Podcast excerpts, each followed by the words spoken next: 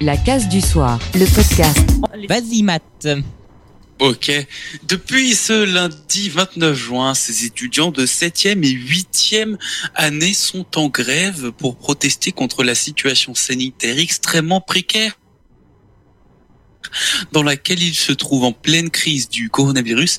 Des internes euh, en médecine donc, hein, à l'heure où les hôpitaux d'Antananarivo font face à un afflux massif de personnes suspectes et contaminées, la grève de ces étudiants, maillon essentiel dans la lutte contre la, propagation de la pandémie, pourrait faire vaciller le système malgache de soins. Coronavirus à Madagascar, les internes en grève dans les hôpitaux de la, de la capitale, un reportage de Sarah Teto. En voyant les images du défilé militaire du 26 juin, les internes ont failli s'étouffer. Saluant la tribune officielle, des soignants dissimulés sous leurs équipements de protection individuelle. Voilà où sont passés les EPI qui nous manquent tant, ironise un interne en stage à l'hôpital d'Anoussial. Devant le CHU de la capitale, ils sont une soixantaine d'étudiants à s'être regroupés pour décider de la suite du mouvement. Tous portent un masque, parfois deux, l'un sur l'autre, Beaucoup semblent hors d'usage. Ah, ça, c'est un masque FFP2. Normalement, c'est pas lavable, c'est acheté.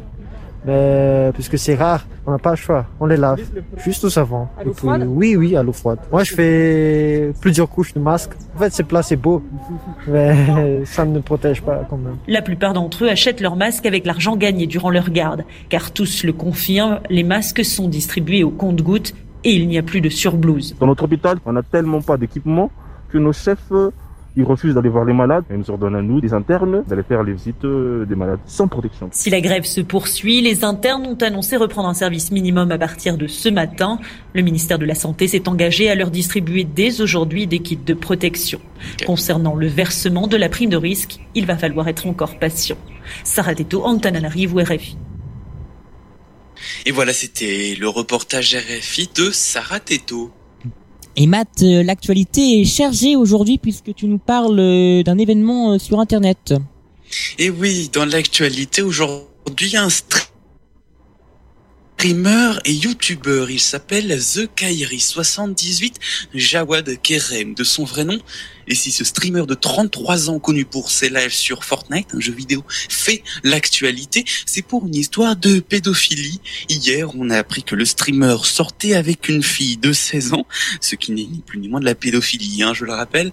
Ils auront pu entre-temps à cause de cette affaire. Écoutons donc The Kairi78 parler de son rapport avec une fille de 12 ans. Était en live avec un autre streamer, le bouseux. On écoute ses propos. En fait, je parle à une nana. En fait, tu vois, quand tu regardes des photos des filles, tu te dis putain, elle a, 18 ans, 19 ans, non, non, tu sais. Mm. Et en fait, cette fille-là, elle a 12 ans. Tu vois, elle m'a fait comprendre qu'elle avait 12 ans. Et euh, le problème, c'est que, tu vois, on s'est pas encore vu. Et en fait, on s'est dit, tiens, on va pas attendre jusqu'à 18 ans, mais on attend jusqu'à euh, jusqu'à qu'elle ait ses, ses 16 ans. Et on se voit. Elle, a 12 ans. Oui, mais dans 4 ans, elle aura 16 ans.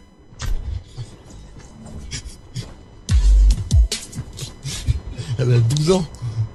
Bah, oui, elle a 12 ans maintenant, mais dans 4 ans, elle aura 16 ans. Voilà, The Kairi 78. Et si cet extrait est difficile à dater dans le temps, ses propos sont glaçants et sans équivoque. Et à l'annonce retentissante de cette affaire, le streamer a répondu, invoquant le consentement mutuel, l'accord des parents de la fille et surtout en revendiquant ce choix. Il n'enlève en rien, il n'enlève en rien le caractère pédophile du relation entre un homme de 33 ans et une fille de 16 ans cette affaire n'est pas sans rappeler également le mouvement Balance ton YouTuber arrivé juste après le mouvement Balance ton port et initié notamment par Squeezie qui révélait plusieurs échanges de YouTubeurs avec de jeunes abonnés profitant de leur notoriété pour abuser de la cupidité de ces jeunes filles car ce sont bien souvent des filles. Aucune de ces accusations n'a continué en justice, elle n'a pu être euh, n'a pu être euh, comment dire? Bref, euh, aucune de ces accusations n'a vraiment pu être affirmée véritablement. Ainsi, le mouvement semble se répéter et la pédophilie continue chez les stars qui abusent, qui abusent de leur notoriété, que ce soit les stars d'Internet ou bien de la télé. On s'en souvient de certains. Merci beaucoup Matt euh, de nous avoir parlé de ce sujet qui est très important. 18h17 sur Radio Antigone, vous êtes en plein cœur de la case actu de la case du soir, c'est l'heure du programme télé. Tous les podcasts de Radio Antigone Tour sont à retrouver sur tour.radioantigone.com.